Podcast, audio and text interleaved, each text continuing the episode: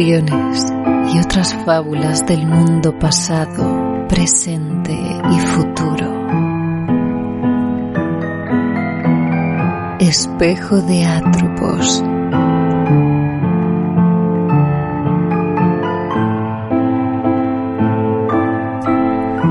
¿Y tú? ¿Te atreves a mirarte al espejo?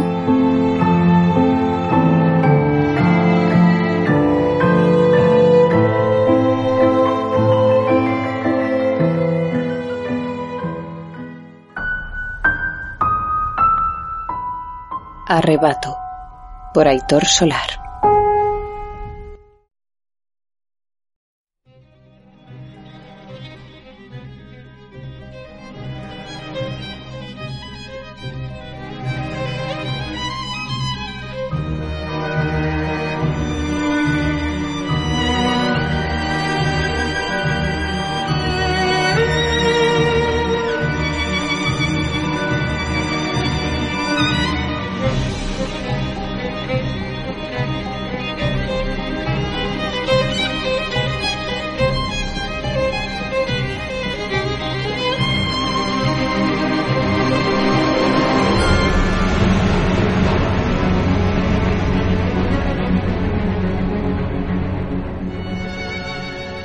No creo en Dios, pero hay algo más poderoso que todos nosotros, una combinación de nuestros esfuerzos, una gran cadena de la industria que nos une. Pero únicamente cuando luchamos en nuestro propio interés, la cadena tira de la sociedad en la dirección correcta. La cadena es demasiado poderosa y misteriosa para que ningún gobierno la guíe. Cualquiera que diga lo contrario o te ha metido la mano en el bolsillo o te ha puesto una pistola en la cabeza. No hay dioses ni reyes, solo hombres.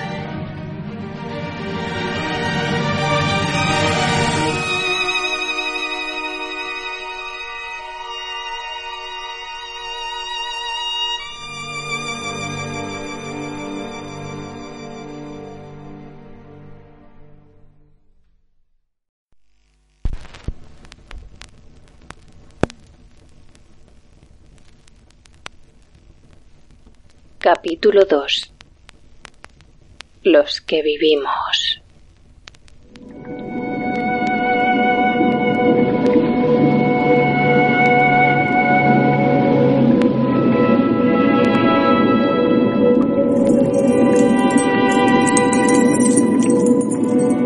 El celador tomó el manojo de llaves que colgaba de su obesa cintura y fue pasándolas paulatinamente hasta elegir una que a la niña le pareció idéntica a las demás. Pero debía ser la buena, porque el hombre la introdujo en la cerradura oxidada y aplicó presión con su manaza hasta que cedió y comenzó a girar. Luego tiró de la pesada puerta, que con un chirrido comenzó a abrirse. La científica dio un empujoncito en los hombros a la pequeña para que pasara. Cuando ésta lo hizo, notó sobre sí la mirada del bedel y oyó que le susurraba a la mujer, ¿ese es el monstruito? Y le pareció que ella sentía. Al otro lado había un patio pequeño, recorrido de parterres geométricos de plantas mustias, cuyas ramitas se extendían por el suelo de cemento, y que, bajo esa luz azulada que lo inundaba todo, parecían negras. Al fondo se alzaban los muros de la otra ala del orfanato. ¡Hermanita! Al oír la familiar voz, la niña corrió hasta la reja que dividía en dos mitades aquel jardincillo abandonado. Se abrazaron a través de los barrotes como buenamente pudieron, palpando sus cuerpos tan añorados. ¡Eres, eres tú! Sollozaba. ¡Sí! ¡Eres tú! ¿Quién iba a ser Sinio? Rió entusiasmado su hermano, al que ella no llegaba ni al pecho. No sé, pensé que me estaban engañando, que, que, era otro de esos juegos. Yo tampoco podría creerme que fuera a verte de nuevo. El chico se apartó un momento de la reja. Deja que te vea. Te han cortado el pelo, pero sigues tan guapa como siempre. La niña sonrió y le miró a su vez. Tenía el rostro manchado de hollín o aceite. No se veía bien y en su mandíbula se insinuaba una rala barba.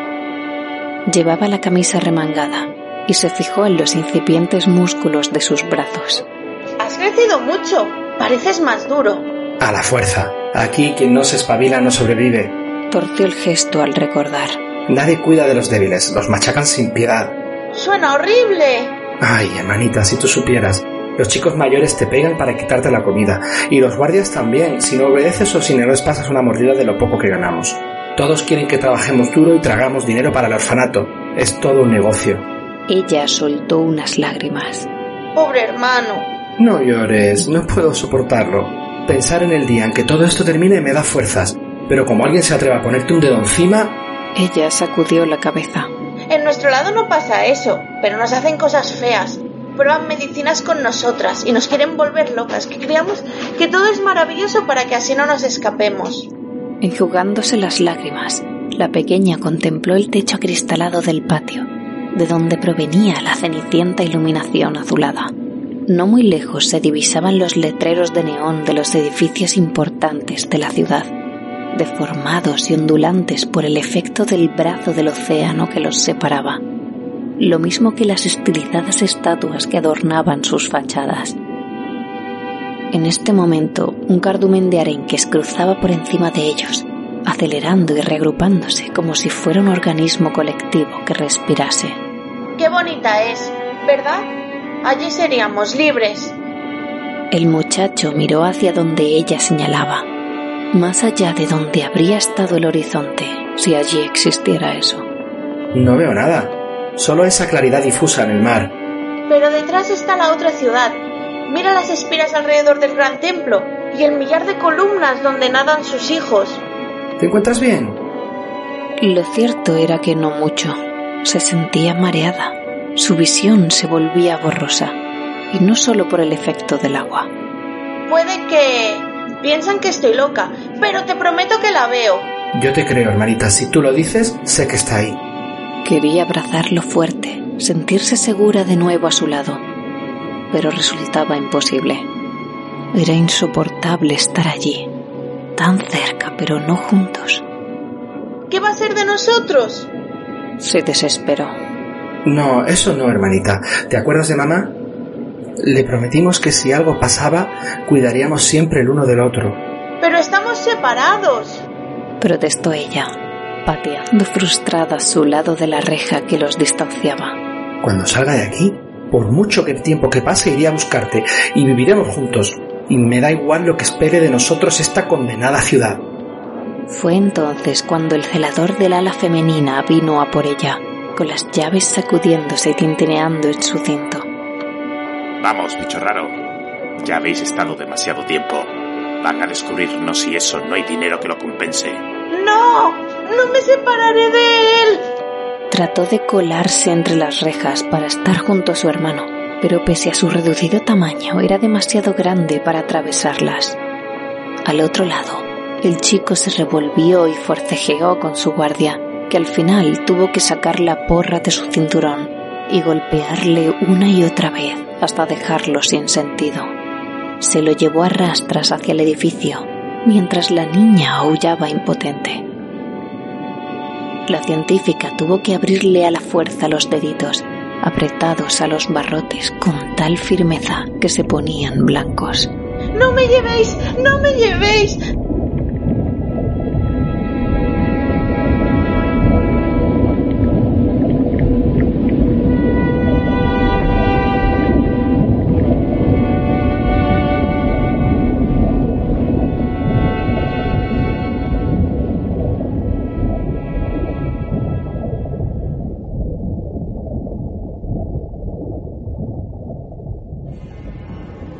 No me llevéis. murmuró, y su propia voz la despertó. Sorprendida, se descubrió agarrando las barras del cabecero de su camastro en la sala donde dormía con sus compañeras. Se obligó a soltar el oxidado metal y recordó la pesadilla, una evocación tan vívida de lo que había sucedido días atrás que aún sentía en su nariz el olor a hojas muertas. ¿Qué habría sido de su hermano? No lo había vuelto a ver desde entonces, ni nadie se había dignado explicarle nada. Oyó pasos y al girarse sobre el colchón vio que, desde la sala anexa, una cuidadora avanzaba por el pasillo que formaba el resto de camas. Una mujer ya mayor, o por lo menos eso parecía por sus arrugas, con ese uniforme similar al de las enfermeras, aunque ella sabía bien que no lo eran. Ah, estás despierta. Mejor así, porque quieren que te presentes en un despacho. Ahora mismo, vamos. La pequeña se dejó caer con las piernas por delante y sus pies descalzos recorrieron el frío suelo de madera, pasando por delante de las demás niñas. Algunas se incorporaron para mirarla, pero no abrieron la boca, demasiado inmersas en el mundo de fantasía que les habían metido en la cabeza como para plantearse reaccionar a cualquier cosa que no supusiera una amenaza inmediata. La escalera carecía de contrahuella y los peldaños colgaban sobre el vacío, algo que siempre le había dado mucho miedo. Quizá era deliberado para que no se atrevieran a subir solas. Pero esta vez la cuidadora la obligó a seguir adelante y la condujo a uno de los cuartos del piso de arriba, donde los pasillos del orfelinato femenino daban disimuladamente paso a las instalaciones más modernas.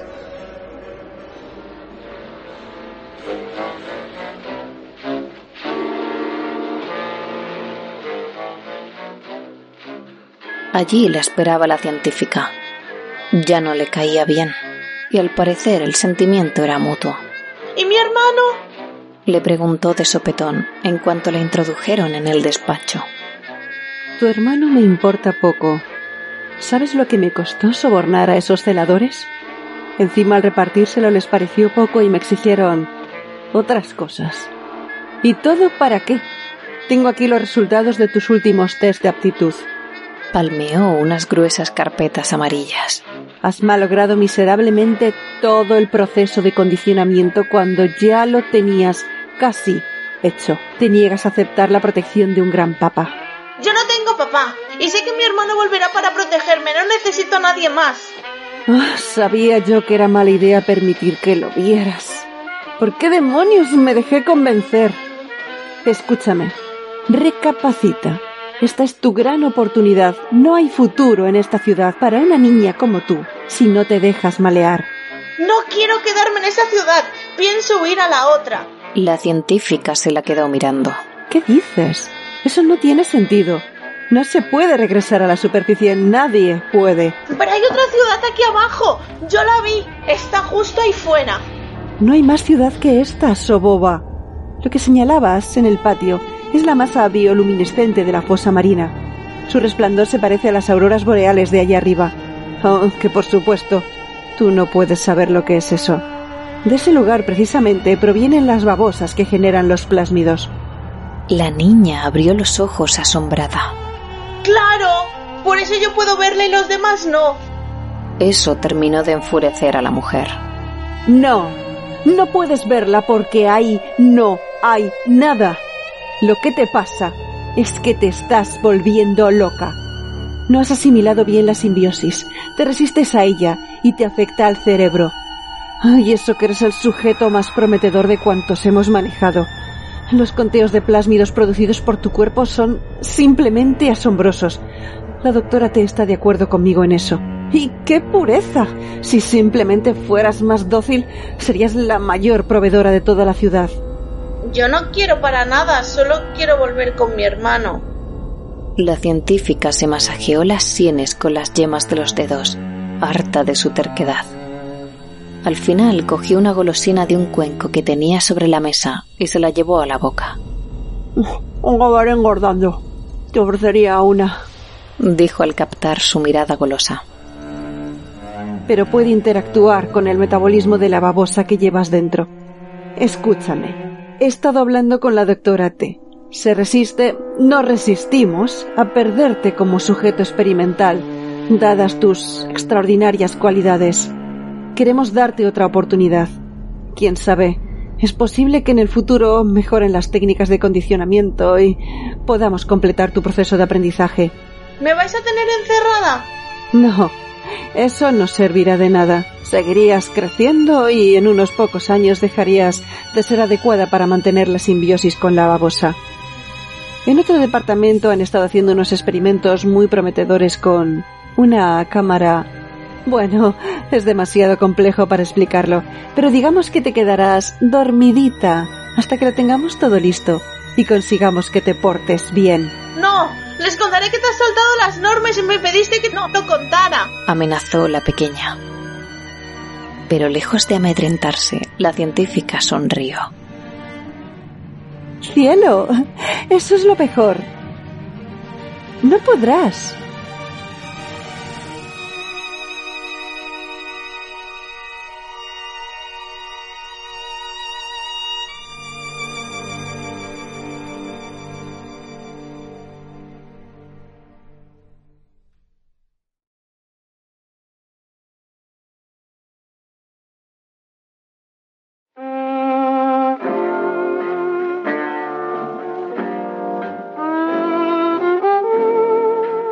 Continuamos con la segunda parte del relato de Aitor Solar, escritor con el que colaboramos en esta utopía cósmica horrorífica inspirada en el universo Bioshock. En este capítulo han colaborado las voces de como hermano Javi Mantis, como niña Son, ambos compañeros del podcast La Torre del Cuervo. Como celador Manu Corintio, amo de la Torre del Cuervo y como doctora Marina Izarne, del podcast La Voz de Horus. Os recuerdo que podéis seguir el desarrollo de los capítulos en el blog de Aitor, disportancia.blogspot.com y seguir su actividad en Twitter, arroba Aitor Solar. Para cualquier comentario, sugerencia, improperio, desafío o amenaza de muerte, por favor, no duden en ponerse en contacto con nosotros a través del espejo de Twitter arroba espejo de atropos, enviar un mail a espejodeatropos arroba gmail.com o dejar un comentario aquí en iVoox. Un saludo de quien les habla, Victoria